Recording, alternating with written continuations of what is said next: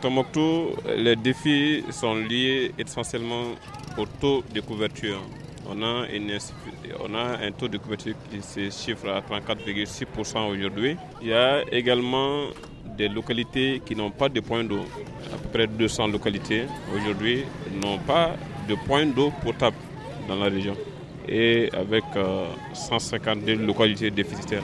Vous voyez, le défi est vraiment de taille. C'est vraiment de couvrir ce gap qui est là. Près de la moitié n'a pas accès à l'eau potable aujourd'hui. Quand on regarde le nombre d'acteurs qui interviennent dans le domaine de l'accès à l'eau, on a du mal à comprendre qu'il y ait encore au moins 200 localités où les populations n'ont pas accès à l'eau. Comment est-ce que cela peut s'expliquer? C'est euh, cette question qu'on se pose au niveau de la direction de l'hydraulique et c'est cette question qui est posée à chaque occasion avec le gouverneur de la région de Tombouctou.